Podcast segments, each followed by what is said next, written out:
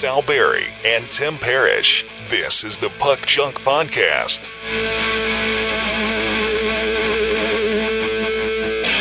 Hello and welcome to the Puck Junk Hockey Podcast. I'm Sal Berry, and with me is Tim Parrish. And right now, we are just totally, totally, totally enjoying these hockey playoffs, even though neither of our personal favorite teams are in the conference finals. Of course, my team didn't make the playoffs, and your team, Tim, were they eliminated in the first round?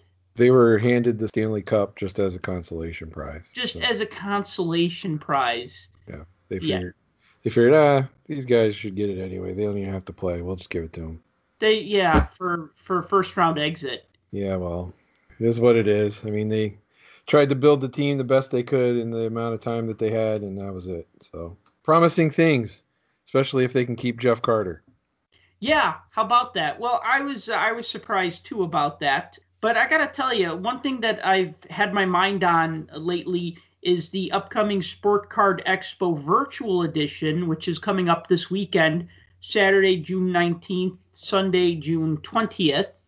So I'm looking forward to that. Um, I uh, I did the last two virtual expos. Puck Junk had a virtual booth set up. Tim and I were both there, and we you know talked with people we also did a, a, podcast. This time, I don't think we're doing a podcast. I haven't been notified about that, but that's okay because you are also going to be unavailable that weekend. I understand parenting uh, stuff. I, you know, we'll see. I got there's a lot of stuff going on and Father's Day and all that, so we'll see. Yeah, Father's Day. That is kind of a I don't say an odd time, but it, it it's kind of like sort of a holiday and sort of not a holiday. Like it it it it's almost seems that like Mother's Day, like oh no, I can't do that. It's Mother's Day. Oh no, we can't do that. It's Mother's Day, right? But Father's Day, it seems like if you could get the dad on board with something, he's good with it. You know, like well, we know it's Father's Day and we're gonna take you to lunch, but we thought that we'd rather go to a baseball card show instead. And you'd probably be like, yeah, okay, that sounds like a good Father's Day. You wouldn't be like, no, we got to have Father's Day brunch or something. Yeah, as I uh, so eloquently put this morning on social media. Father's Day is the also ran holiday. Um, why do you think they put it in the middle of June when school is out, right? Moms mm-hmm. get all the fun little artwork and the arts and crafts projects that the kids make in school. Dads get what? Yard work, home projects, and oh, here, use this fire to cook something. I want my macaroni necklace. I never got one. But, you know, my kids are old now, so the only macaroni that they mess around with is the stuff that we cook for them so they can eat it. Right. Yeah. It's like, hey, it's it's Father's Day, Dad. Cook us some burgers, Dad, because it's Father's Day, and right. and you you have a grill. Right. Well, you know, last few years I've gotten something for Father's Day, card related, something That's small, awesome. but it's all right. It's cool. I don't so, expect anything. In fact, I kind of ignore Father's Day completely if somebody else brings it up, I'm fine with it. so, sport the Sport Card Expo this weekend. So you can find out more about that at sportcardexpo.com. Admission is free. However, uh, free, you know, obviously you have to have a computer with a webcam and a microphone, or at the very least a computer with a keyboard, so you could chat, type messages to people. But uh, definitely more fun if you have a camera and a microphone, so that you can actually like go into people's booths and have like a face-to-face conversation with them. So tickets are free, but you can also buy a VIP ticket, and there are various different VIP packages. Um, I'll just tell you about the least expensive one. It's either $30 US or 39 Canadian, and it includes a 12 card set of Victory Black rookies and three raffle tickets to win an autographed Wayne Gretzky print measuring 30 by 40 inches, and that is courtesy of Upper Deck. And then if you buy um, a better VIP passes, they're like different VIP passes, and they either give you like more raffle tickets to be entered into that drawing, and then there's also like another drawing to win a box of like 2015 16 The Cup and other stuff like that. So you can check those out at sportcardexpo.com. Now, the Fall Expo is definitely planned to be November uh, 11th through 14th in Toronto, and that's going to be an in person expo. So, this is probably the last virtual expo that we're going to have until the next pandemic forces everybody to stay home and stay away from each other. I can't imagine what animal somebody's going to have to make soup out of to cause that. yeah, I, I don't know. But uh, Illinois just reopened. Like they they they finally moved to phase five last Friday. So we've we're a little under a week now of of being like fully reopened and so things are like kind of gradually getting back to normal and the vaccination rate in Illinois anyways it's a little bit under half but I'd say that most Chicagoans I don't I don't have any scientific proof of this but I'm going to say most Chicagoans who are maybe a little more democrat a little more liberal they're all like wanting to get the vaccine because they believe in science and then I find it like a lot of the people who are like, hell no, I ain't getting no vaccine. They're either from the sticks or they're just from like not even like a suburb of Chicago, but you know, in one of the collar counties, right, where um, they're not sure that the vaccine is safe or whatnot. So anyway, so about half of uh, Illinois is vaccinated, but uh, I guess that doesn't really matter if you have people coming in from all over the country and they're not necessarily vaccinated. I don't think they're going to be forcing people to show any proof when there's the national next month in Chicago. Which that's what I was wondering if they were going to do that. They were going to say, "Hey, nobody gets in without a without a vax card," considering how stringent Illinois has been up to this point. I mean, yeah. I know they've been opening everything back up and all that, and you know, the national is advertised that they're on schedule and ready to go as normal, but you know, mm-hmm. I haven't heard anything other than that about it. So I mean, something that's this big and with coming out of this with the fervor pitch that the hobby has risen to. Mm-hmm. I mean, the National is set to be probably one of the biggest shows in quite a long time. Yes, and and then the other thing is is that, and then you'll have the the fall expo in November, but then also they're going to do a sports card spectacular Labor Day weekend in Chicago. And that's like, uh, I call it a scaled down version of the National because it's at the same location. It's at the uh, Donald E. Stephens Convention Center in Rosemont, which is just right next to Chicago. Um, very easy to get to uh, from Chicago. Right by um, the airport. Right by the airport. Yep, right by the expressway. Um, easy to get to if you take mass transit in the city like I do, easy to to to get to if you drive uh, or if you're coming from out of town. But uh, so yeah, so we're gonna have like in July, August, we're gonna have the national. Then the first weekend in September, we're gonna have the Chicago Sports Spectacular, and then in November we're gonna have um, a fall expo, and I know that's in Canada. And if they get the border reopened without the 14 days of quarantines, then uh, I mean you're going to have like three fairly large shows happening, you know, July, September, November. This is exciting. Yeah, I mean it's one of those uh we had none and now we have them all kind mm-hmm. of things. I'm sure there's going to be the other big ones too, like the Dallas show I think is scheduled for July as well. Yes, if I'm not mistaken. And uh, I don't know if they still do those big shows in Chantilly. Those used to be pretty big. Also, the White Plains shows. I don't know if those still go on too, but those were always big, bigger type shows. I think we're going to start getting those again, especially as as places start to open up again and everybody kind of gets comfortable with the idea of being in crowds of people. I mean, I got to tell you, I, I've since I got my second COVID shot back in March, and I was pretty lucky to get it that early because I'm a I'm a substitute teacher for Chicago public schools, so I was able to get uh, vaccinated in Group 1B. But um, you know, I, I, feel like Super Mario with the star, you know, just everything bouncing off of me, right? Like I can't, like I'm invincible. I don't, I don't think I'm gonna have any uh, trepidations about card shows. Yeah, I'm still. I mean, I'm going to the national. That's for sure. I keep thinking, okay, you go to the national normally, and you're surrounded by a bunch of, shall we say, hygiene challenged people. So now we're just surrounded by the same hygiene challenged people that may or may not have been vaccinated. I do think maybe that's a little bit of a um, unfair stereotype, poorly hygienic. I think that the sports collectors tend to have better hygiene than the comic book collectors. And know, you're you're talking. I mean, now we're just talking a little nuanced differences between the two, maybe. Maybe not. I mean, I mm. haven't been to a comic book show per se, but if it's anything like the stereotypical comic book guy from The Simpsons, I get it. But those people also cross over.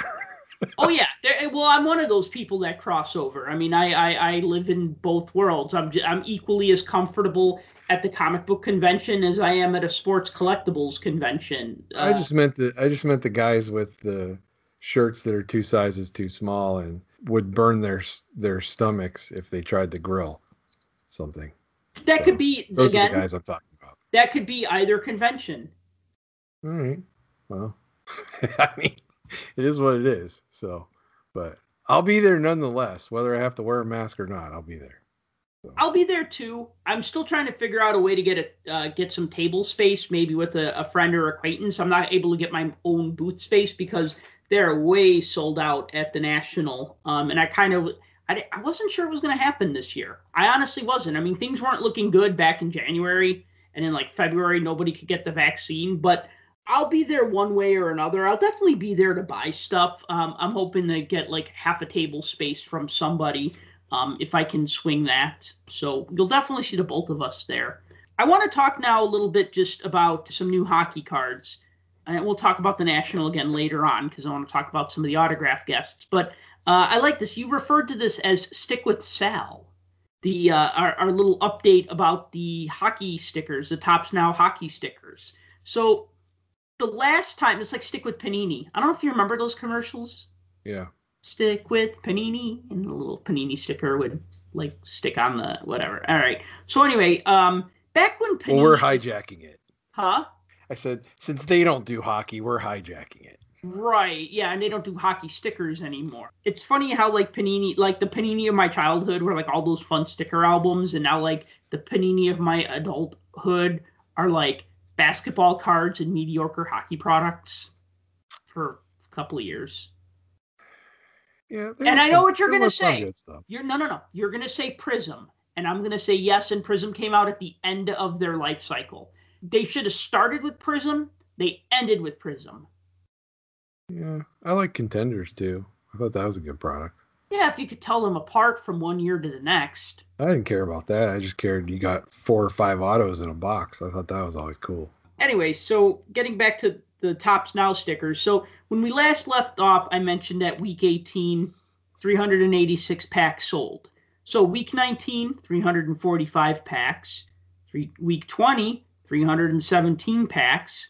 Week 21, 369 packs. So Topps stickers are just kind of hovering between 300 and 400 packs sold. Not the wildly popular success they had hoped. You know, now they're just kind of going through the motions. Actually, they've been going through the motions all season, but now it's like they're committed to this. Like, I, I swear to God, if Topps Now stickers were a comic book, they would have canceled it. They would have killed it after issue 12. If you uh, want to talk uh, about comic books, I'll tell you, like, you know when you, you buy a comic book and you get into it and you're like oh this the series is really awesome but it's not selling as many copies as x-men so marvel would cancel it after like 10 issues. Yeah. It's one of those things where you, you want to stick the fork in it but you can't. No you just have can't. to you have to write it out you have to finish the brussels sprouts no matter how much you hate them. Right and you know i mean because obviously Topps wants to have a hockey license again. And so they're not going to just say, well, this product is sucking and we're going to forget about it. Nope, they have to stick it out through the end of the season. So I'm sure somebody gets upset every time they have to fire up the presses to print out 317 stickers. I wonder how they do those if they're different than regular card issues. They come out on full sheets or they do them differently. Well, I mean, if they do them nine at a time, er, nine stickers each week. Although last year during the playoffs, they did some sticker runs because they were doing them every day. They did some sticker runs that were like as low as like three stickers, and then they did some that were as high as like 18 stickers. So they varied it from week to week or from day to day rather i should say you know another thing too and you floated this by me a couple weeks ago and i forgot to talk about it then but i'll talk about it now is that Topps has already put out their sell sheet for the 2021-22 Topps hockey sticker album collection. That is going to have 670 stickers. You know you buy them in five sticker packs. Uh, one sticker per pack will be a foil sticker. Uh, and then there will be an album to put them in um, there's a couple of interesting subsets. Now they did they did this one last year. They have one here called NHL players and NHL mascots. Three of the top players slash mascots from all 31 teams. So as you know, there is one team that doesn't have a mascot. Uh, You don't know which one? no.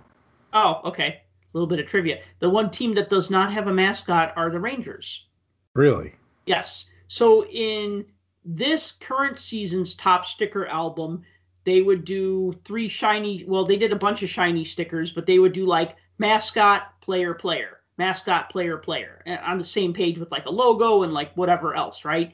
And then it was funny because like you know you'd see like Tommy Hawk and you'd see Gritty and you'd see Iceburgh, and then you'd flip over to the Rangers page and the spot where a mascot would have been was where you're supposed to put an Artemi Panarin sticker. So maybe Panarin is the unofficial mascot of the New York Rangers. I don't know, but uh, yeah. So they can't even do like a mascot subset. They're calling it NHL players and NHL mascots. Three of the top players slash mascots from all 31 teams.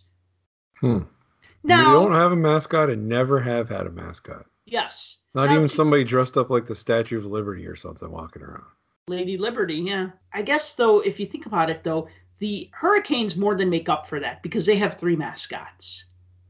They have their pig, and I know Jim Howard should be on here to comment about about the Hurricanes and their mascots, but they have their pig. They have the lady pig. I know she has a name, and then they sometimes borrow the uh the Whalers mascot. Um, what was that guy's name? Uh, Well- was it Plucky or Pucky or something like that? Pucky, that was it. Pucky, Plucky.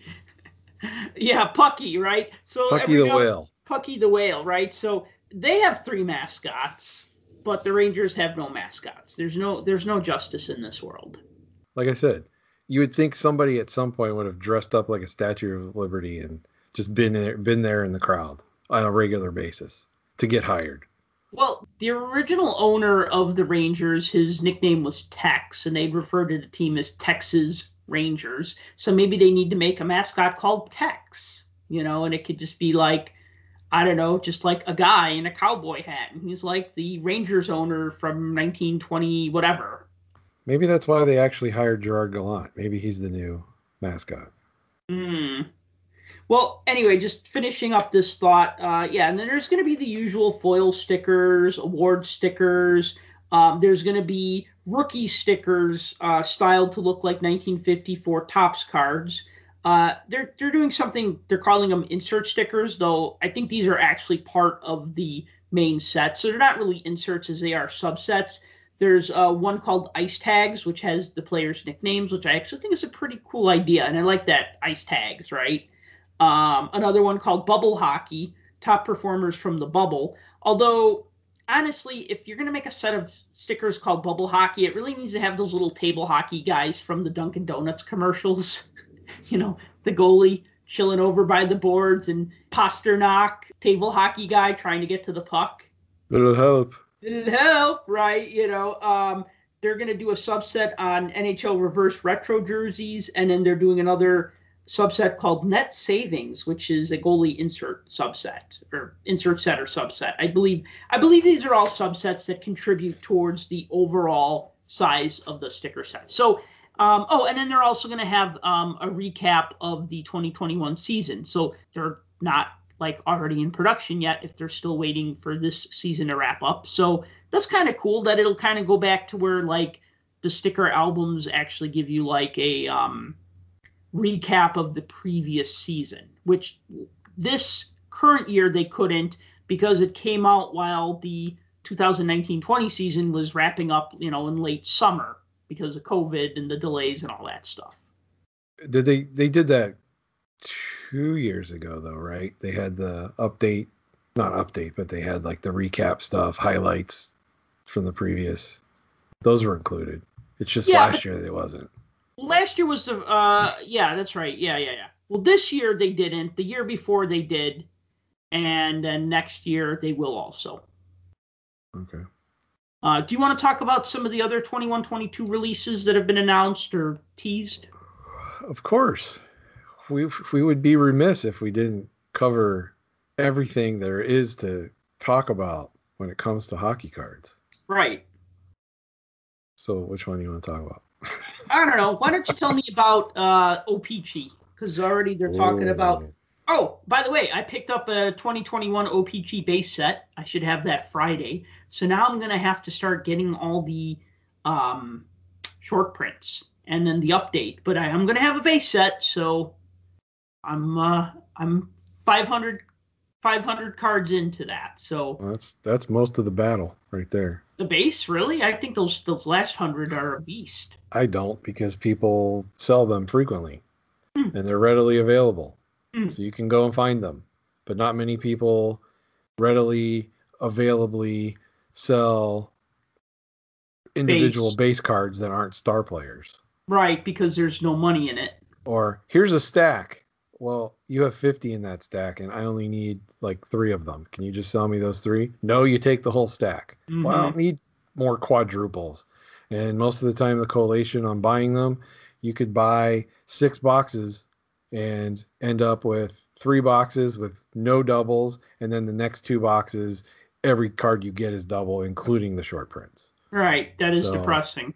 Yeah. So there's, it's a, it's a complete crapshoot if you're going to try to build it by busting packs and opening it yourself. Trust me, I know. I've been building OPC sets since 06 and I'm still building all of them from every year since 06.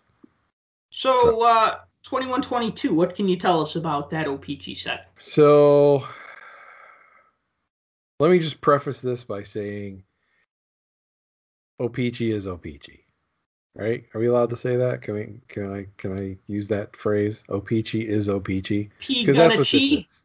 Yeah. It, The P is going to cheat. So obviously OPC is for A, the nostalgia person, B, the set builder, and C, the person that doesn't want to spend an arm and a leg on hockey cards.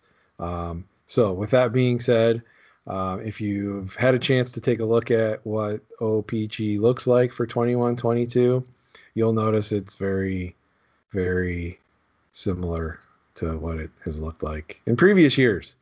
Um, I don't think they strayed too far from the design of last year or similar designs from other years, especially on the retro. Uh, the retro reminds me of a hybrid of a couple different years, kind of mixed together.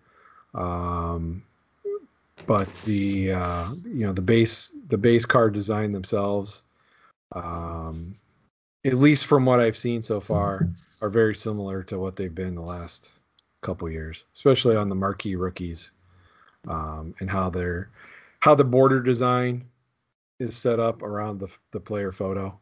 Um, so I mean, it again, it, it it it is what you get. 600 card checklist. You know, the first 500 are the typical vets in the base part of the set, which, like you said, you just picked up. Mhm. The remaining 100 are broken out into the marquee rookies.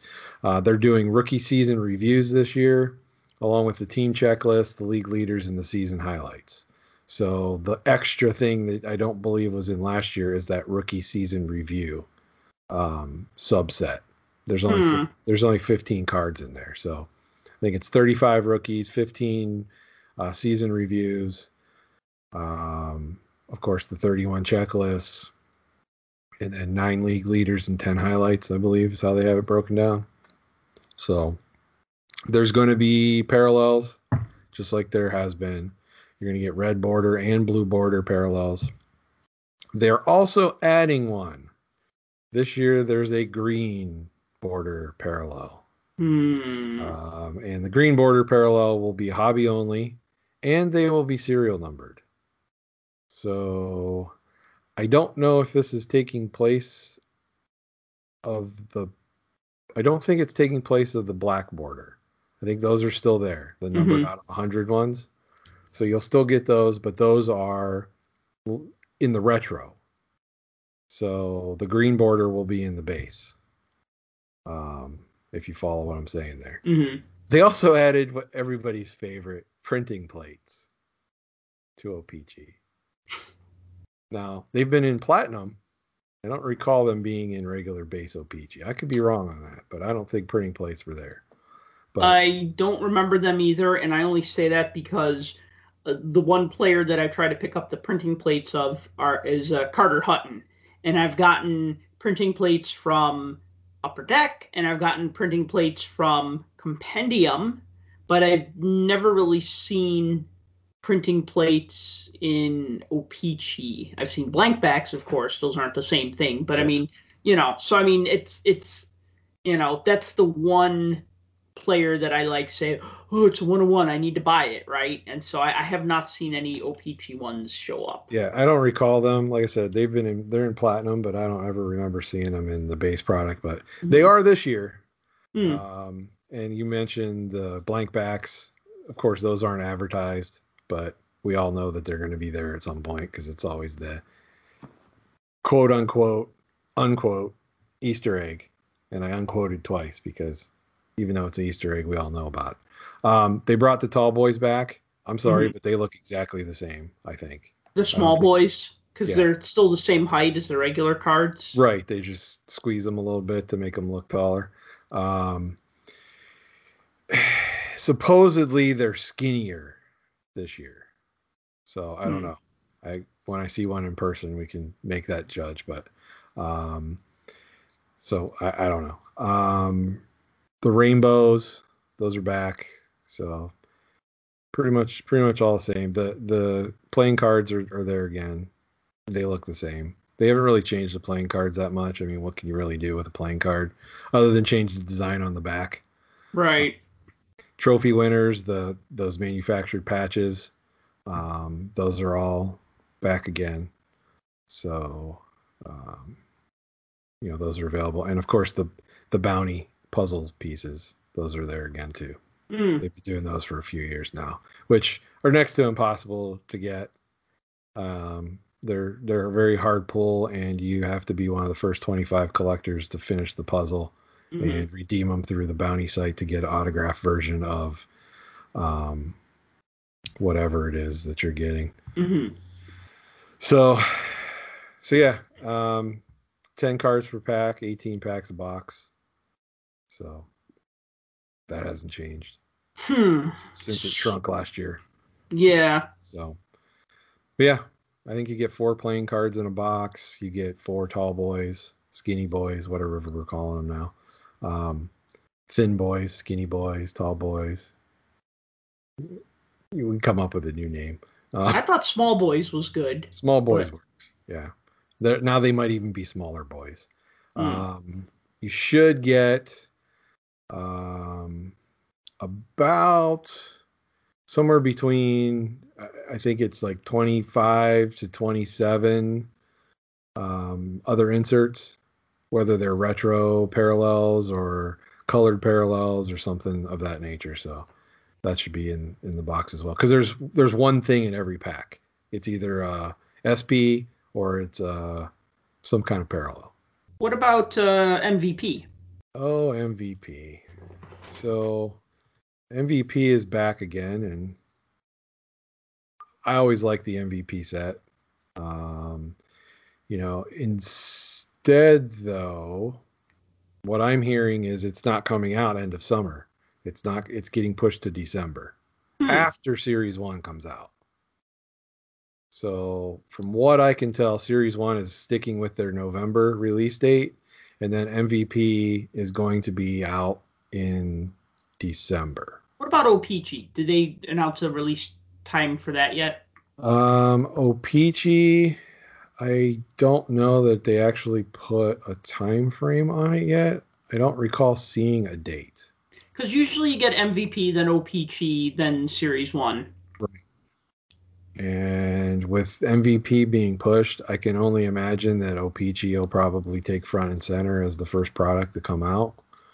Um, you know, I could be wrong on that, but well, I guess we'll see when it happens. But I, d- I do know that the early indication is MVP is getting pushed to December. Um, now, if you recall, December is usually the time that the retail hobby or the not retail hobby. That's an oxymoron. The retail Set, set comes, comes out, out for Christmas. generally around Christmas time in December, right? So this year it's going to be the whole the whole shooting match, I guess. So, but again, entry level set, you know, 250 card base, 200 um, on the you know the general um, low numbers, I guess you want to call them. The remaining 50 are the high numbers and rookies and short prints. Um, s- I think it's every other pack is how that works um, on a short print. Mhm. So they're definitely harder to harder to pull.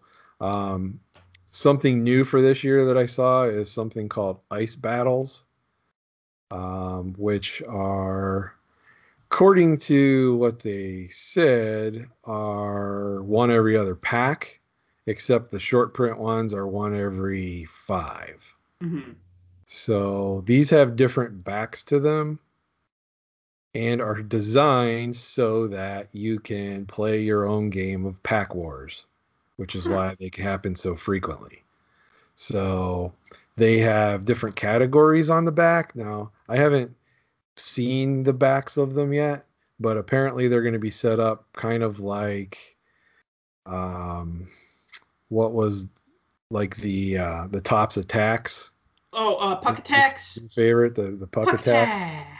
Um those or uh what was the panini one they did um x Adrenalize. Adrenalize, yeah, where they have like skill, speed, strength, overall, all that kind of stuff. Yep. So apparently that's what's going to be on the back there, and you can, you know, rank guys based off of their stats and play pack wars based off of that. So I mean, it's something different. Again, this is a lower end product. Um, it's more of the everyman's product, so cheaper packs, cheaper boxes, all of that kind of thing, and a big variety of the different stuff that you can get out of them, so that you know whether you're a seasoned collector or you're just starting out or you're a kid or whatever there's going to be something for everybody in there. All of the parallels are there that we're all normal that we like to see you know silver scripts super scripts the black scripts um, there's printing plates in here also. Uh, there are autographs supposedly Hmm. that are going to be like one out of every 400 packs. So they're going to be very tough to pull. So I imagine those may see some higher prices if once they start to get unearthed. Um, but um, the rookie redemptions are again are back again, which I find interesting because MVP is always the first product on the market, so they don't have any of that stuff yet. But since they're waiting till December, is there really a need to put the redemptions back in again? But I don't know, whatever. And they're broken down by division like they usually are. So you get one of these, you scratch it off, you submit it, and they send you the set Mhm. from that division. So that's kind of how that works. Um, those are tough pull also. Other than that, I think you're going to be excited because in addition to those ice battles cards, they're coming out with mascot gaming cards. Hmm. This is the one that should have everybody just jumping for joy. So, for all you Pokemon fans and Magic the Gathering fans, now you can combine your love for both of those card games with hockey cards because you now can battle with all of your mascot cards just like you can in Magic and Pokemon. So, you can basically take your gritty card that you get and um, you know put it down and apply whatever xp mp whatever they call that power and knock out your opponent's harvey the hound so uh, i haven't seen a checklist for it yet so i'm not sure who's all included but since the ranger's the only one without a mascot i imagine there's probably 30 if I was. So these come in what one in every four million packs because they sound Um, like the coolest card in the set, and of course no, they're going to be hard as hell to find. there's four in a hobby box Uh, it's not bad, but I mean, I think of like, you know, when they're like Fanimation cards are out, and I'm like, yay! And they're like, and they're one in every 720 packs, and I'm like, oh, right? Like it's just, just I, I get it if you make it too easy to find, nobody wants them, but it's just like why can't they make the ones that we like easier to find? I don't want to. I don't want to spend thirty dollars on a gritty card. Well, you may not for the base, but there's also a parallel one. It's a foil board parallel. You get one of those in a box, so those will be harder harder to find. Hmm. Um, the other thing is they do the 20th anniversary every year for MVP. They have for the last few years. This year's design is the 0102 MVP watch. I don't know if you remember those cards. Mm-mm. Um, the uh, the the watch design MVP watch. It's kind of like a techie looking border. Oh yeah, okay. I, I It's got the player kind of jumping out of a small spot, and it's got like a weird kind of kind of like a geometric kind yeah, of like mechanical looking. Yes, sort I do remember thing. that set. Yeah, yeah. So those are uh, what they designed um, these after, and of course those will be gold versions, superscripts, all that kind of stuff. So um, the color and contours are back. Those will be the same: gold, green, purple, whatever colors they have. Um, what else was in there? Oh, Heart Attack is insert set. Heart Attack, as in H A R Art yes. Uh, and before and after is another set. Um, all of those have parallel versions. Um, I'm not real sure what the before and after is. I haven't seen it. I just know it exists. So, so yeah, box uh, hobby box. You're gonna get um, eight cards in a pack, uh, 20 packs per box. So at 250 cards, good luck building the set. Yeah, I mean, I'm- MVPs even become hard to kind of put together with all of the extra thing. The one thing I did notice that is because they added the gaming aspect to this Mhm. um, with Pack Wars and um, the the mascot gaming. I did notice that I did not see puzzles on Hmm. the checklist. So I don't know if that's just an oversight or if they've eliminated that because of all the other content. So one less thing to chase, but then again, one more thing to chase if you're looking to build a, a full set. So you know, MVP is one of those sets that I collect, and then I always ask myself why. Like, I like the factory sets. I will always buy a factory set, even if it's like the lamest hockey factory set. I will buy it. I mean, 0809, I bought the power play set that came out, and then there was like an update set, and I bought that because I was just like, well, I don't care. I mean, the design's okay, but I always believe in voting with your dollars, right? Like, if you see a product and you want that company to keep making those sorts of products, you you buy it, right? Like sure, You're if it doesn't g- sell, they're not going to make it again. right, and you know what? You're never gonna you'll buy a factory set and collectors will always find something to complain about, right? Like, oh, but it didn't have this, or oh, it had this, and then what's the point of buying packs if you could get it in the factory set, right? Like, you're not going to make everybody happy. But I, whenever I see like a factory set at Target, I say, you know what? I'm going to buy it because I want Upper Deck to keep doing this. So I've bought every MVP factory set that has come out over the past couple of years because, um, well, one, they do vary from the cards that you find in the packs. The borders are different colors. But the other thing is, is that it's again, it's voting with my dollar, right? That's why I bought. Um, I remember 10 years ago, you and I were at a show and I bought a whole bunch of uh, Topps Puck Attacks.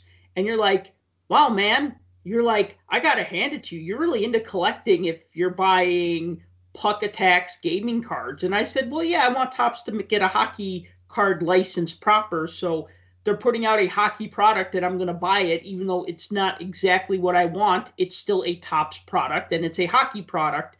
So that was voting with my dollars. FYI, I still never completed my Puck Attack set, nor did I complete my Panini Adrenalize set or Adrenalyn. It wasn't Adrenalize. That was an album by Def Leppard.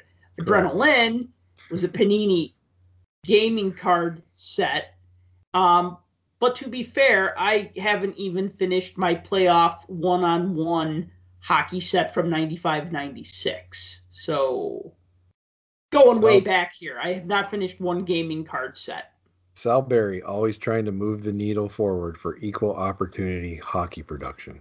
Heck yeah. Heck yeah. I want uh I want I want I want five companies making three sets a year. That would be enough to collect. I don't even know how you could break that down. What do you axe though?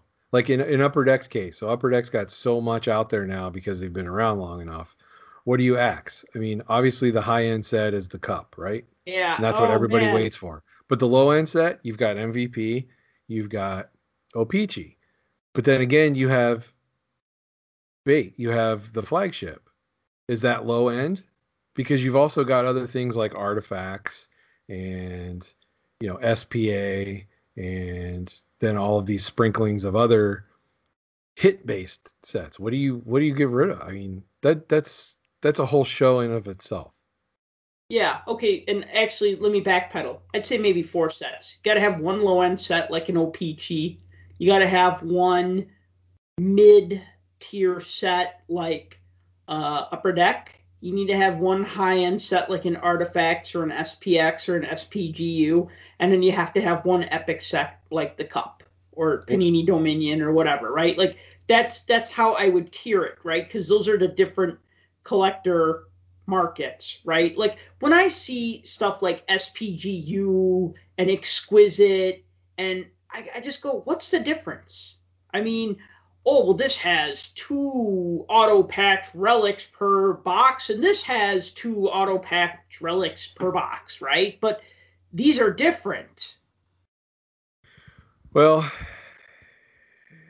I mean, so so the game use stuff gets scattered amongst other products, right? Right, There's so there's game use product in other product, but having game use as itself and having it a hit based product where you open up a box and you get four cards in a box, they're all hits, or an SPX, they're all hits, or Black Diamond where they're all hits.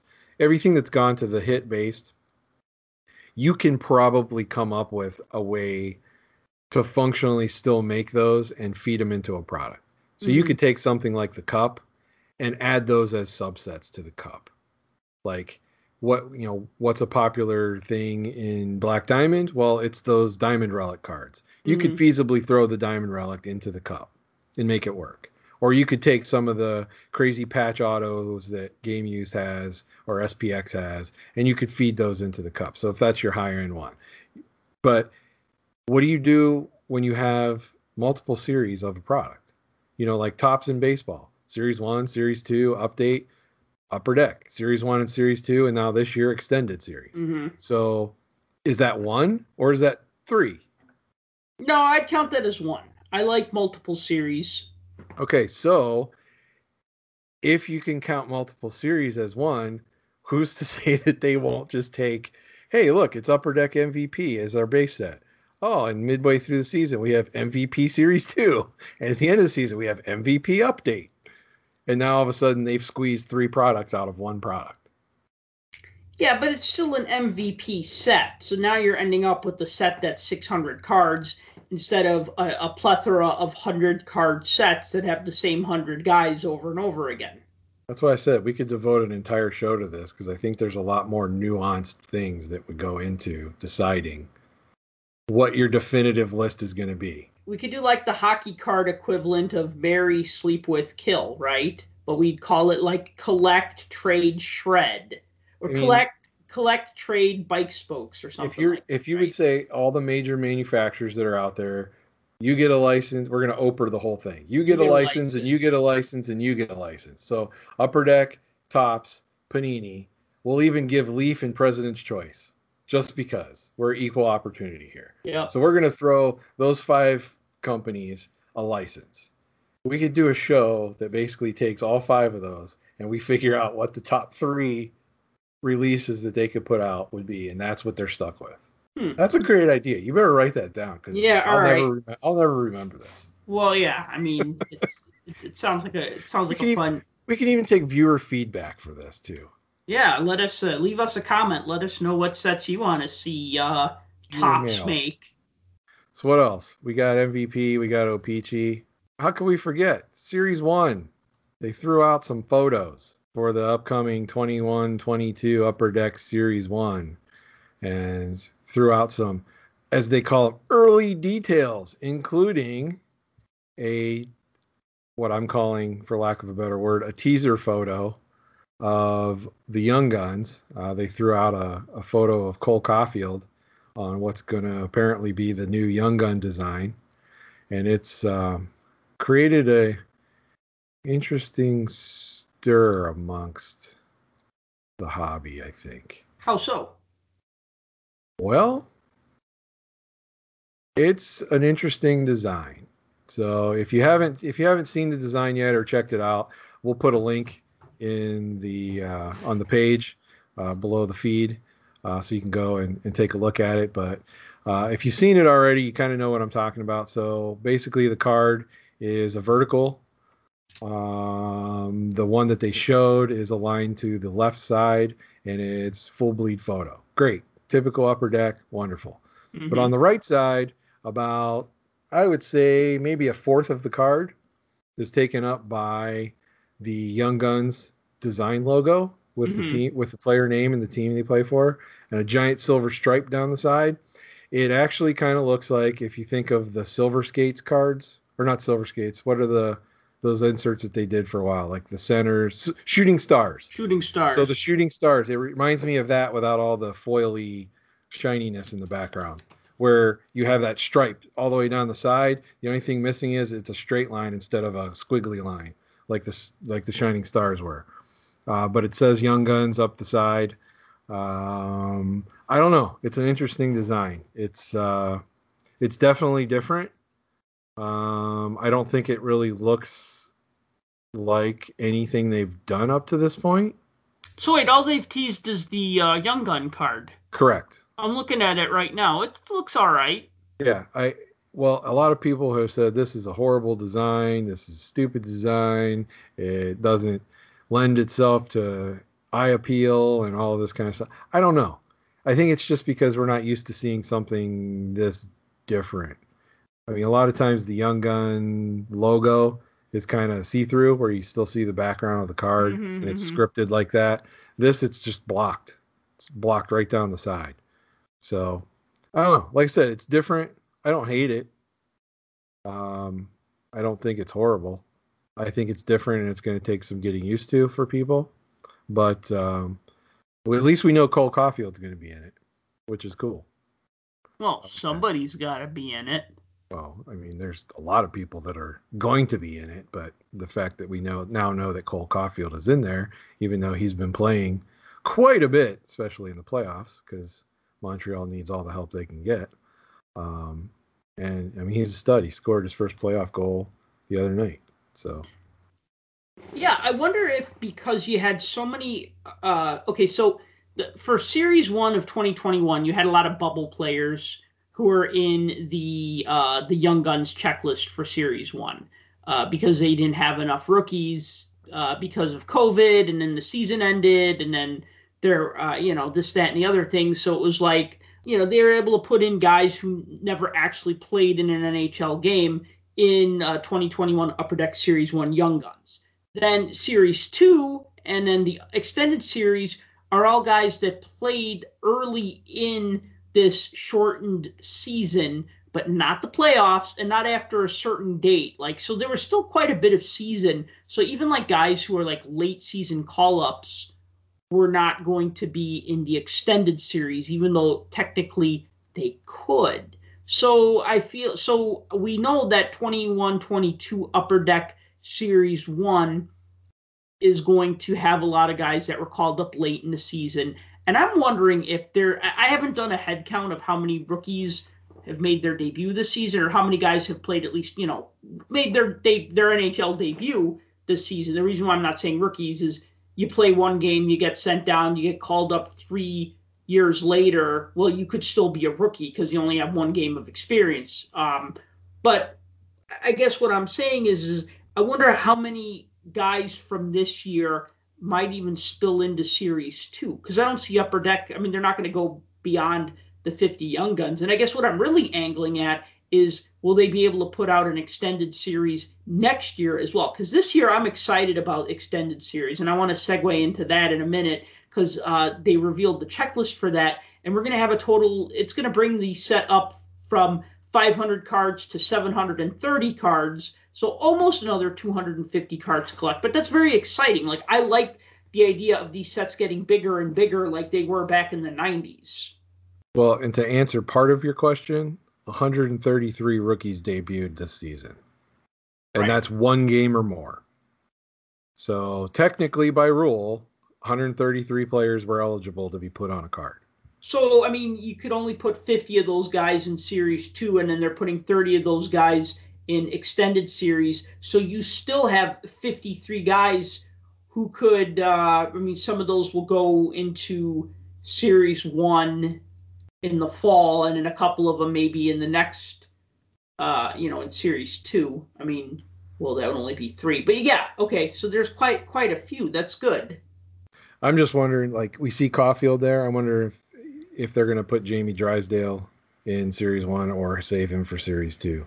I would think that'd be the smart move. But Oh, that's the other thing too is that you're going to have guys who get drafted this summer. They're going to want to try to put them in in the set in the fall, like because it comes out in November. So you'll get so you know you're going to get some guys who make their debut in uh, fall of 2021 in Upper Deck Series One, as well as some holdover rookies from uh, the 2021 season. So um, yeah, I mean it's it's exciting. This could be another year, another year. Next year could be the second year in a row where an Upper Deck Series Three, for lack of a better term, is nece- necessary to fit all these great rookies in. yeah, I mean, if they're able to keep the same the same pattern, then yeah, I could I could definitely see that. Um, and you know that might be that might be the regular thing now. If extended series hits like I think it's going to, uh, I don't see any reason why Upper Deck would would not continue doing that because it gives them the opportunity for that. Plus, it also gives them the opportunity to bring the product on its own and take it out of the other product, put it in its own Upper Deck flagship box instead of oh every third pack of my SPA I got a Upper Deck update or something of that nature. So just to finish up what we were talking about of what they released on Series One. So that was the only image you got was the Young Gun. But uh, for those that are looking for what else is in there, you're going to get Canvas, of course, uh, which is always there. Um, and portraits are back. So for those of you that want to that remember or would like to go back and uh, review some old puck junk episodes when we had Billy Celio from Upper Deck on, I predicted what I thought the next portraits would be, and he could neither confirm nor deny what they were working on. So we'll see when they hit what they look like and if I might have been right. Um, clear cuts are thrown back in again.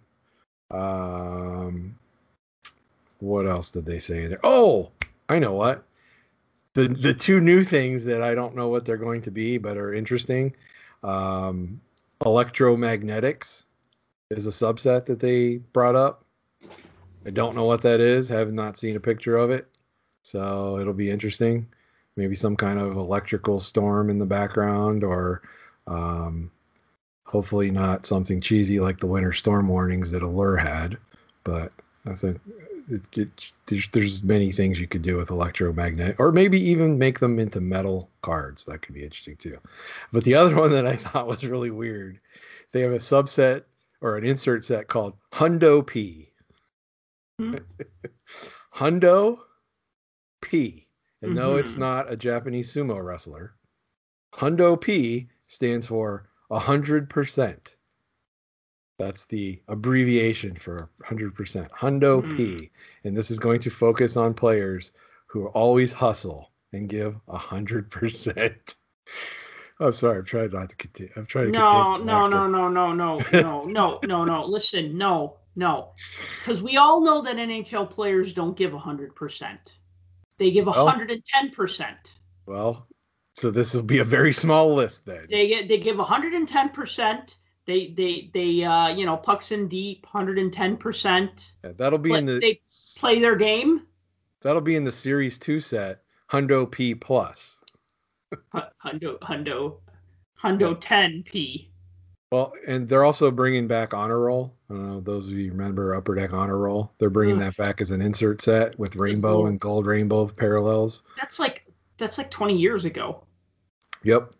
Um, in fact, maybe even 20 years ago exactly. I'm not sure. they're they're good for that 20 year anniversary thing. Um, the jerseys are back, the patches, all of that kind of stuff, and there's something that we don't really know about, and I don't know what to say about it other than it's called daylight nightlight. That's it. Apparently, they're going to be like not even one per case.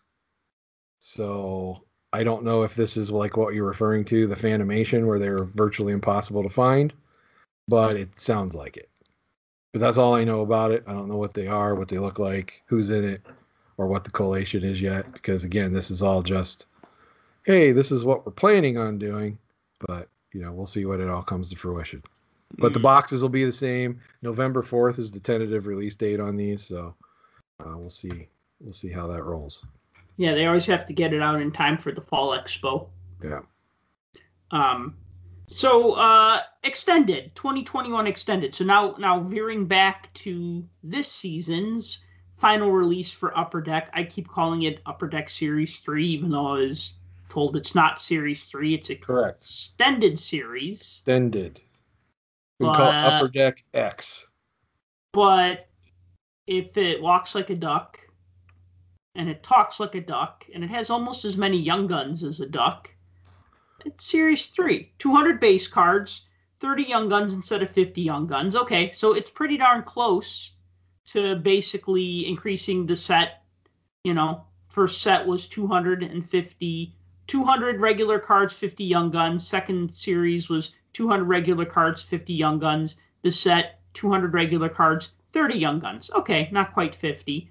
Um, I'm excited about it. I'm just excited because I always get jealous of baseball collectors and their 700, 800 card sets. Like, I mean, I know back in the day there weren't 792 hockey players like there were baseball players. Well, even then there weren't that many baseball players. Topps just always made those big 792 card sets, and I always thought, man, I wish hockey had more cards. And then we got that in the 90s where we had those epic 700 card sets, and then things kind of got kind of gradually scaled back to around 400, 500 cards. So I'm excited about Upper Deck being as big as it should be. It, it should be this big of a set. I mean, it, it it it it really should. There's enough players in the league now. Well, yeah, and I look at it this way. A lot of times you would get those few update cards that always got slammed in SPA, and you Mhm. would get most of the base ones that weren't young guns would have a lot of the players that were traded. Yes. So you'd see them in their new uniforms. But then when MVP or O-Pee-Chee came out, they'd still be in their old uniform, even though Right. they've long been traded. So it makes me wonder that now that they have this extended series with those photos that they use to choose and make these cards with the new photo with the new uniforms, will then the first products for next year have the updated player photos in their new uniforms. Like, you know, Nick Bonino and Nick Bjugstad on Minnesota or right. um, Hornqvist on the Panthers or, you know, um, I don't know, like Tyler Toffoli and Corey Perry on Montreal. You know, will they have those uniforms on the preceding early releases because they obviously had the photos available in order to get this product out by the end of this month. hmm So that that raises that question in my mind. But yeah, having an extended set with the extra cards and being able to put together kind of a definitive flagship set with pretty much all of the players is uh, is pretty cool. They also have the All Stars in here. Um, Yeah, what's up with that? That's a, that's an interesting choice. yeah, um, it is. It definitely is. So Like, I mean, there was no All Star game this year, right. so I don't I don't I haven't seen a picture of any of them. yeah. So, So, I I, don't. don't know really what they're using as the basis for photography. And looking through the checklist, I thought, well, well, they're all stars, so maybe they're all time all stars. Hmm. Like, you know, Tyler Seguin played in this, this, and this year All Star game, or you know, Patrick Kane was in this year and this year and this year, hmm or or something of that nature. But looking down through the list, it's got Tristan Jarry on the list. He was only in one, and that was last year. Um, Oh, so maybe these are All Star Game players from 2020, 2019, 2020. yeah, that's what I'm thinking. Yeah, Because well, that looking at makes sense. looking at who's in there, it seems to be those rosters. No, that actually makes total sense because a 2021 set should reflect what happened in 2019, 2020.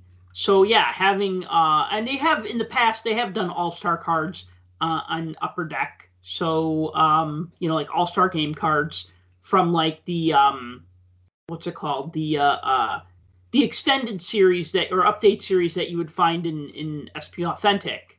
So yeah, yeah, the update series always had the All Star cards too, so Yeah. it's only natural that they would move them over into the base checklist for for extended. So Well, that, that's that's good though, because you know what I mean. That gives some star power to a set that's mainly a bunch of uh, guys who moved team, you know, changed teams, and those aren't always the most exciting players. I mean, you know, you're going to get excited about seeing the guys that have joined your team, you know, from the trade deadline or whatever. Um, but I mean, yeah, you you throw in those extra twenty or so guys who are like all star players, and that yeah, that adds some some star power to it, some some value. You know what I mean? Because then you're chasing um, cards of like star players, which is exciting. You know? well, yeah, and you look at the look at this trade deadline grouping this year. Other than Taylor Hall, who was the big the big get for Boston. I mean the the names on this list are not going to knock anybody over. Let's put it that way. Oh, and uh, just to correct myself, there's actually 44 All Star cards. So it looks like they're do- they're making a card of everybody who participated in that All Star game. Yes, I believe they have the uh, guy that pushes the garbage can around and picks up the extra snow card too. If I'm not All mistaken. right. he's number six seventy four on the checklist. So, oh. That's actually Chris Letang.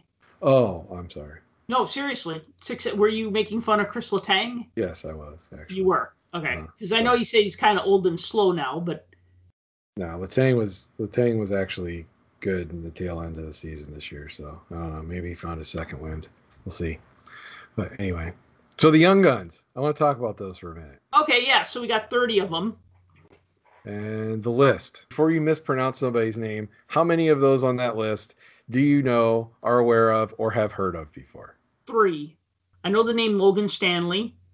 I know the name Connor Mackey because I was wondering if he was Dave Mackey's kid because Dave Mackey used to play for the Blackhawks and the Blues. Hayden Verbeek because then that makes me wonder is that is he related to the great Pat Verbeek? Um, and then the only other one is uh, Nolan Foot because I remember seeing him in a couple of games. Those are the ones that just jump out to me where I go, oh, okay, cool. They have they have rookie cards. But then I'm looking at some of these other names and I'm just like, who, who, who? Wow, man, I'm really not up on my prospects. I I uh, I need to go sit in the corner and feel shame. Okay, so to back up a little bit, is Hayden Verbeek related to Pat? Yes, Pat is his uncle. Okay. Um, so there's that.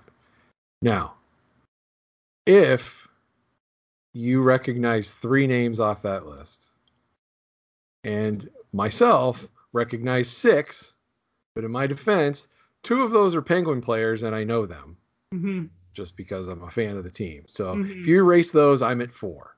Mm-hmm.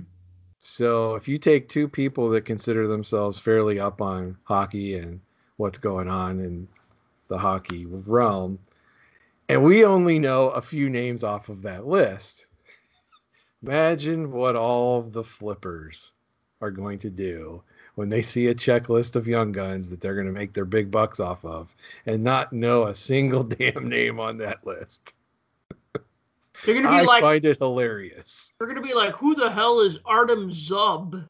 Yeah, exactly. And that's one guy that I, when I posted this earlier about this being out there, somebody actually commented, I'm so excited for the Zub card. And it just made me laugh because Um, you know, okay, that makes one person. I, mean, I know there's going to be a lot of people that are excited for it, but you know, just the fact that you're able to get some of these guys that now, rather than wait until Series One or even Series Two of next year, and have them in a product now where those that are watching hockey and have, and are fans of your teams are you're, you're going to pick up one of these guys that was used in a a game or maybe two games or a, a week long injury stint, you know, that were called up for that. Um, I don't think Alex D'Orio even got in a game. Maybe he did uh, Mm. for the Penguins. Um, he might have played one game. I don't even recall him being in a game, to be honest with you. Drew O'Connor came up and down for a while. Those are the two Penguins that are on the list. But Hmm. Well, okay, so I mean, well, there are maybe young guns that are maybe not the most exciting, but then there are a plethora of insert cards that are also going to make the set exciting, um, such as holographics and uh, uh, UD UD three. I think is in this, and um, so I mean, there's like a lot of like '90s ish inserts um, that are Yeah, going to be. the inserts are exciting in my mind. Mm, I mean, yeah, the Dazzlers are in there, but Holograph X is back. mhm. um, you know, ovations being put into this set as an Mhm. insert. The rookie class SEs are in there. SPX finite is in there. Um, I think they have those triple Ds, the triple dimension reflections cards were put in there. I think uh, uh, when Billy was on the show, he was talking about those pros and prospects Mhm. was put on this list. Top shelf rookies was on the list. Like you said, UD3 is on that list. So there's a lot. Ultimate Victory, that was the other one. There's Mhm. a lot of late 90s, early 2000s upper deck releases that are making a reappearance in this set that you won't find in any of the other upper deck products, which I think is really cool.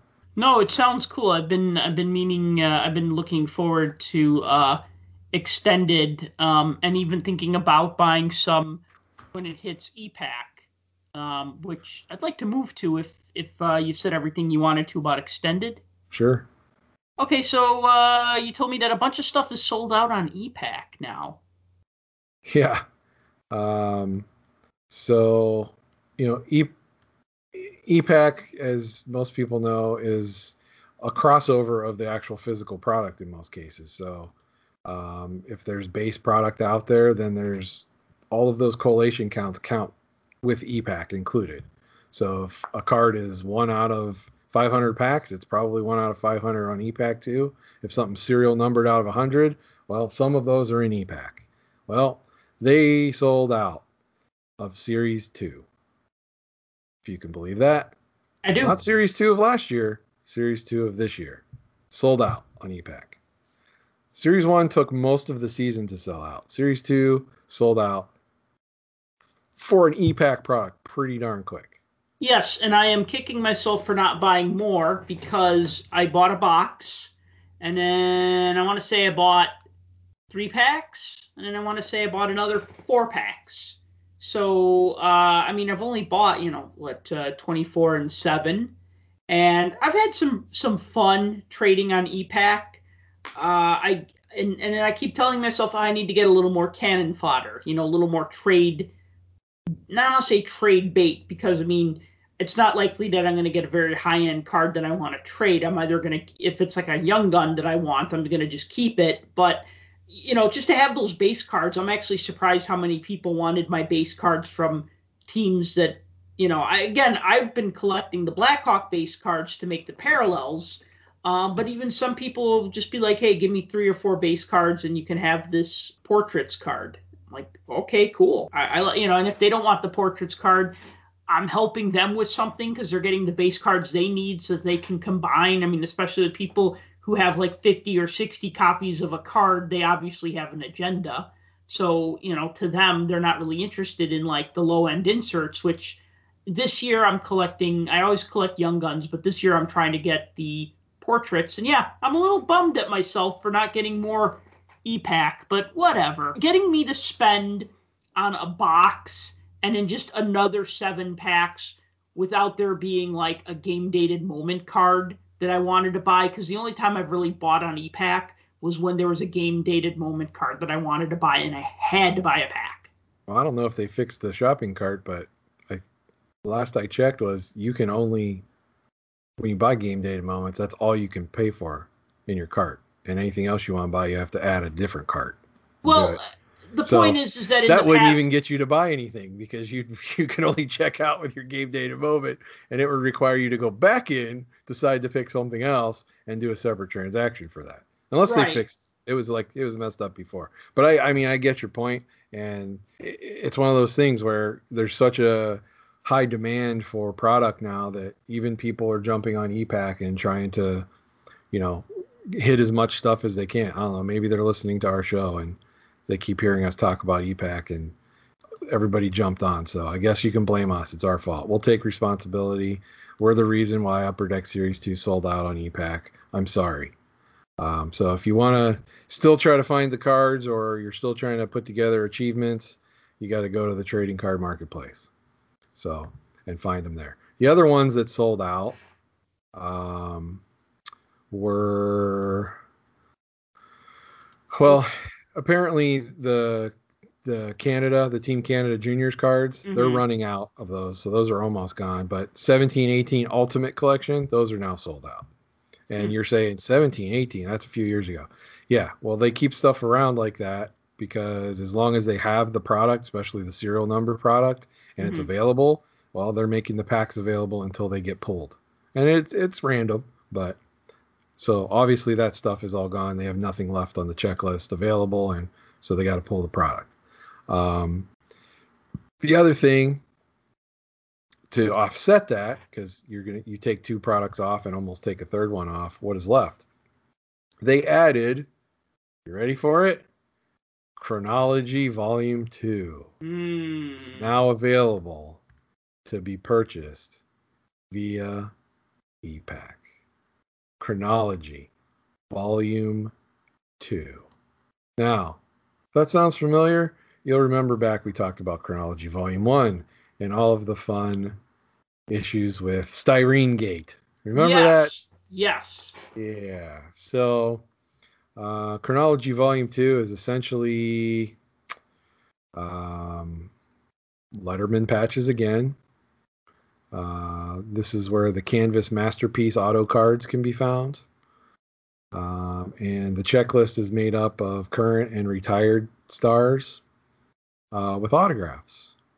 So, um, random odds for a lot of this stuff. There's all sorts of different parallels and uh, insert cards and different types of patches and things like that in the product. But it's a four card pack, uh, just as it would be if you bought it off the shelf for a mere one ninety nine ninety nine.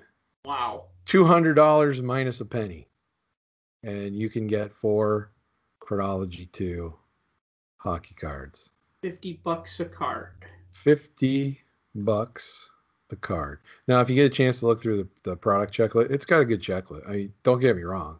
There's some really sweet looking stuff in here. There really is. And they even have some achievements available for those big spenders that want to rocket out a couple grand worth of worth of cards. But you know, obviously you're going to be looking on the marketplace trying to trade for a lot of this stuff, I would think. But uh yeah. So, you know, for the high rollers, you can't buy Series 2, but you can buy Chronology 2. Wow. Yeah. Well, hey. You can still get Series 2 out of your free pack, though. Oh, Those are Great. still available, I, in case, in case you cared. sure, because I want purple parallels that I can't do anything with. I Well, can't you- combine them. I can't really sell them. I can't can get physical to, get, versions of them. try to get the achievement for it. I guess at three Sure. cards at a time. That's kind of uh, that's a very hard, difficult achievement to get. Uh, yeah, it is, but you know, I mean, it's something.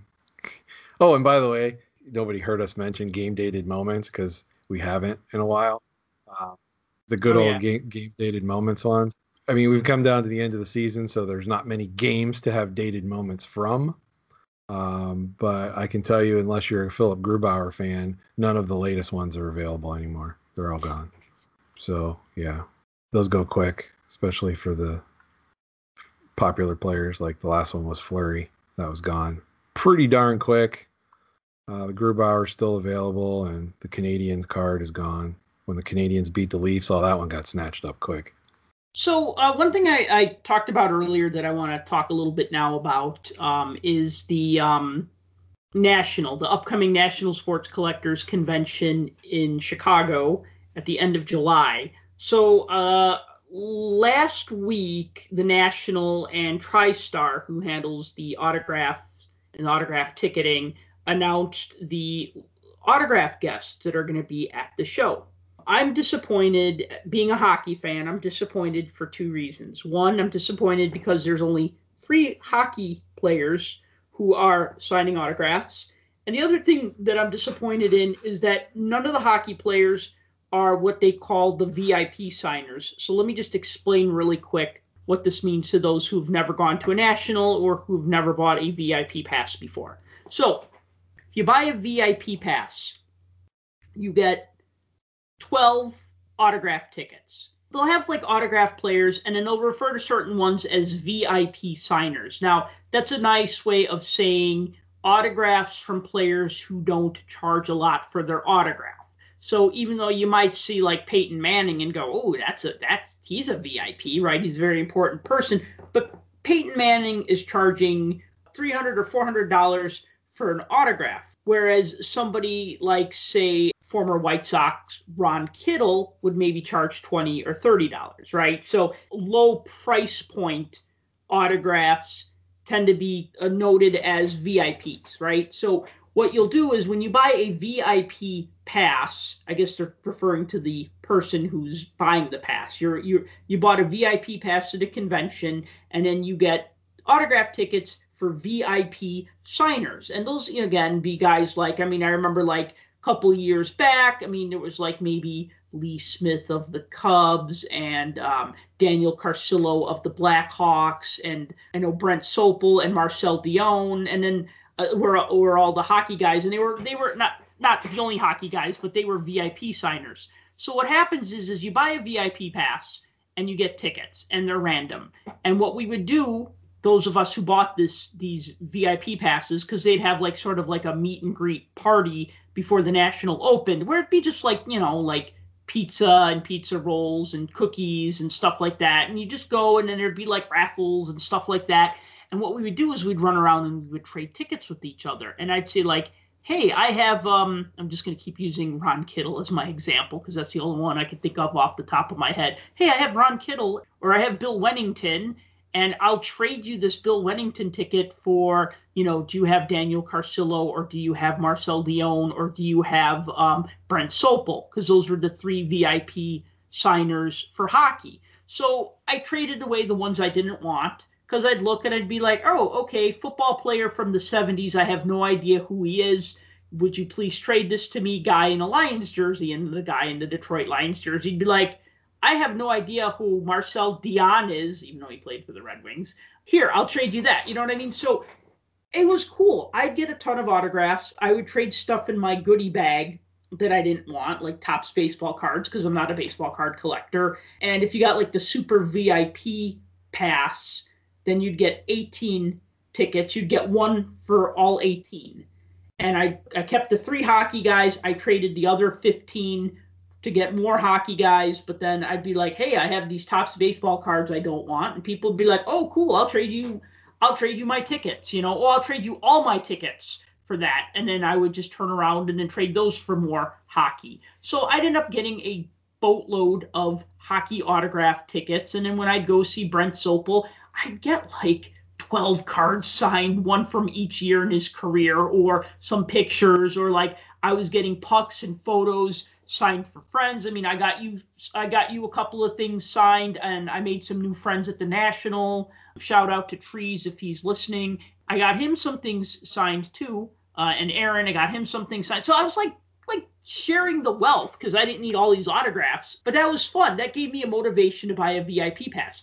Now I'm just like, mm, I don't know if I want to buy a VIP pass because there are no hockey guys that are VIP signers. And as a hockey fan and in a hockey rich city like Chicago, there really should be more hockey autograph guests. The three that we have this year are Chris Chelios, Brett Hull, and Bobby Hull. And again, they're not VIP signers. And there might be more hockey guys, but there might not be more hockey guys, especially with travel restrictions between Canada and the US still being a little bit up in the air.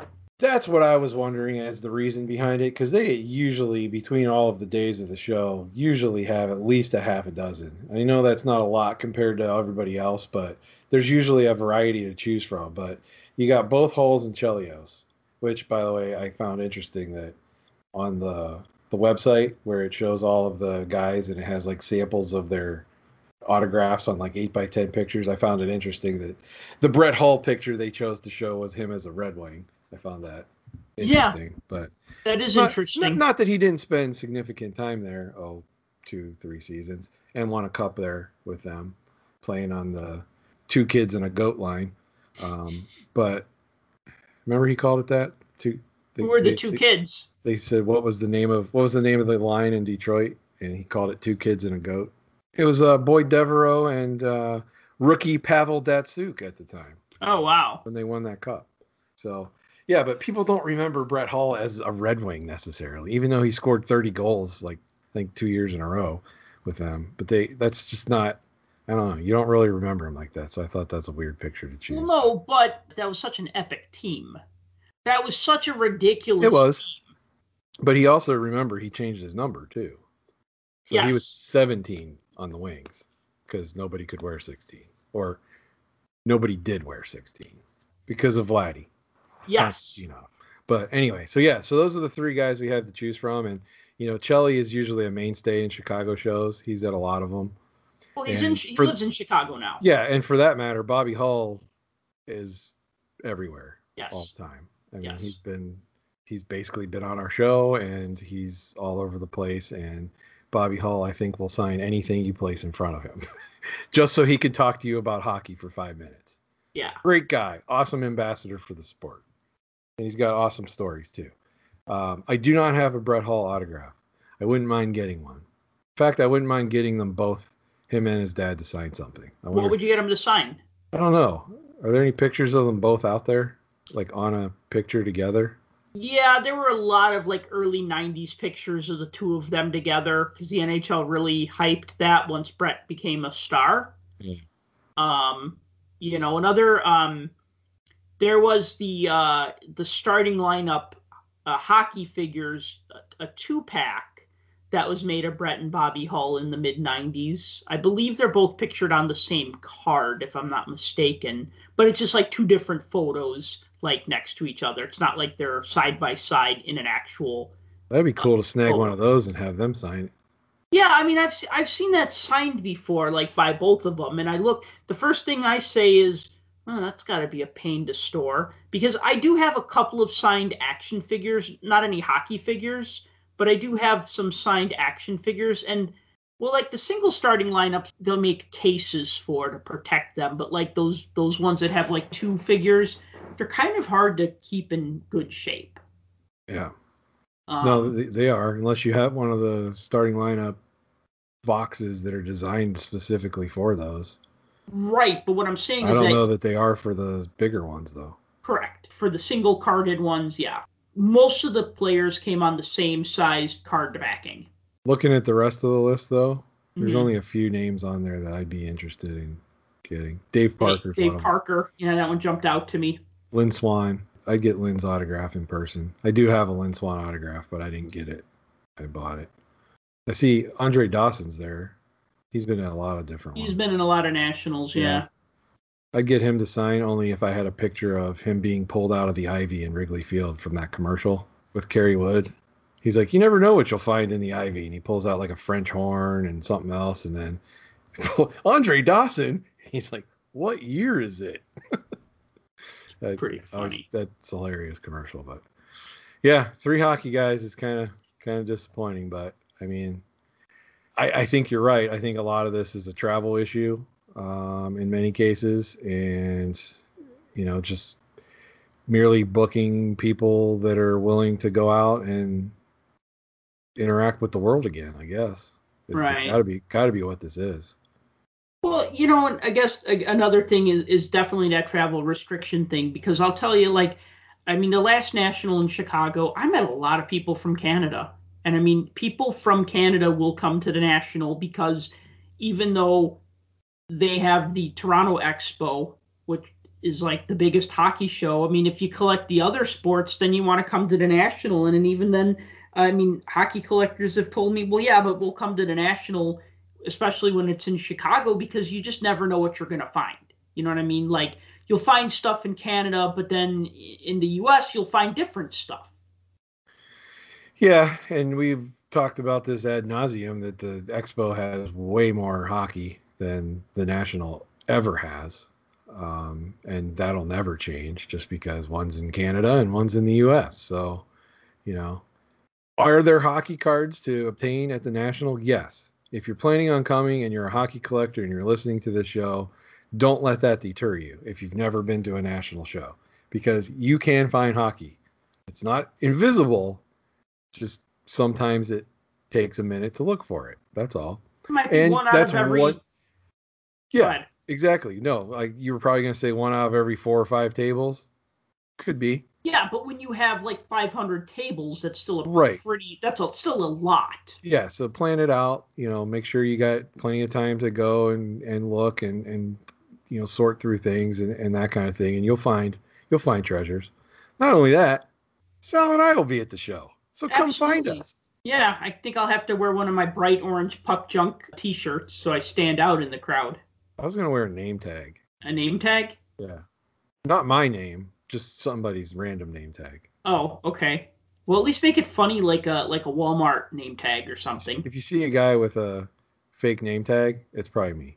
Did you ever see when Hank Hill from King of the Hill worked for the Megalomart Yeah. and he was a new hire and it's his name tag said "Forgive me, I'm new," and then it said Hank, and I. Just... Forgive me, I'm new. Oh God. There's somebody that does that. There's actually some store that does that. It says, "Hi, I'm a trainee. Have patience with me." Yeah, I mean, okay, but I mean, I remember like when I was hired by Kohl's and I was doing employee training, and I was looking at the person who was training me, and like she had a name tag, and her name was engraved on it. It was like plastic. It was like a, one of those little plastic license plates, kind of like like Yeah. that kind of quality. And. I thought, oh, that's a really nice name tag. That that's kind of cool. And then when they gave me my name tag, it was like a piece of plastic, and they used like that tape gun to like print out my name. You know what I'm talking about with like the the the 3D letters, like not 3D, but like the kind of letters that would kind of stick out a little bit, like you'd use it to like label your mailbox. You know what I'm talking about? Yeah, the old squeeze Dymo labels. Yes. And so that was the name tag that I got. And I said, Well, how do I get one of those name tags that look a lot nicer? And she's like, Well, you need to have 10 customers write you a positive review. Um, and then once you get 10 positive reviews, this is just where like they'd have like those like feedback ballots sitting out on the counters and people would just, you know, grab it and they'd say, Oh, Sal was really helpful today. He helped me find the underwear that I was looking for in my you know, size 48 size or whatever size the dude needed, right? You know, and Okay. I get no, seriously, like I remember one time I was sent in the back room to look for underwear for this really big fat guy. And I came out like 20 minutes later with like two packs of underwear. He's like, son, one day you're going to be running this store. And I said, well, sir, if it's not too much trouble, would you please fill out one of those employee appreciation forms? Because one day I too want to have the nice engraved name tag and not the one that's a plastic sticky label. Did, did those underwear have Michael Jordan cards in them? No, this was pre. Oh my god, dude, that would have been that would have been a whole different. If I, if I was working, you know, I I could just see it now. You know, a 22 year old man was fired from his job at Kohl's recently for opening packs of underwear and taking out the trading cards. Are we reading that cue card right? Yeah, exactly. Anyway, anyways, uh, anything else you want to talk about before we wrap this one up? Because this podcast is getting bigger than the, the size 44 underwear I had to find that one time. Oh, that was good. I like that. We should end on that.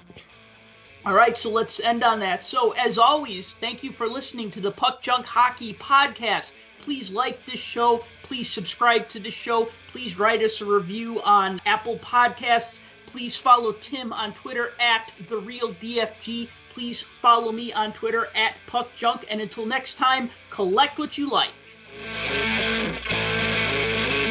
For more hockey goodness, follow us on Twitter at Puck Junk.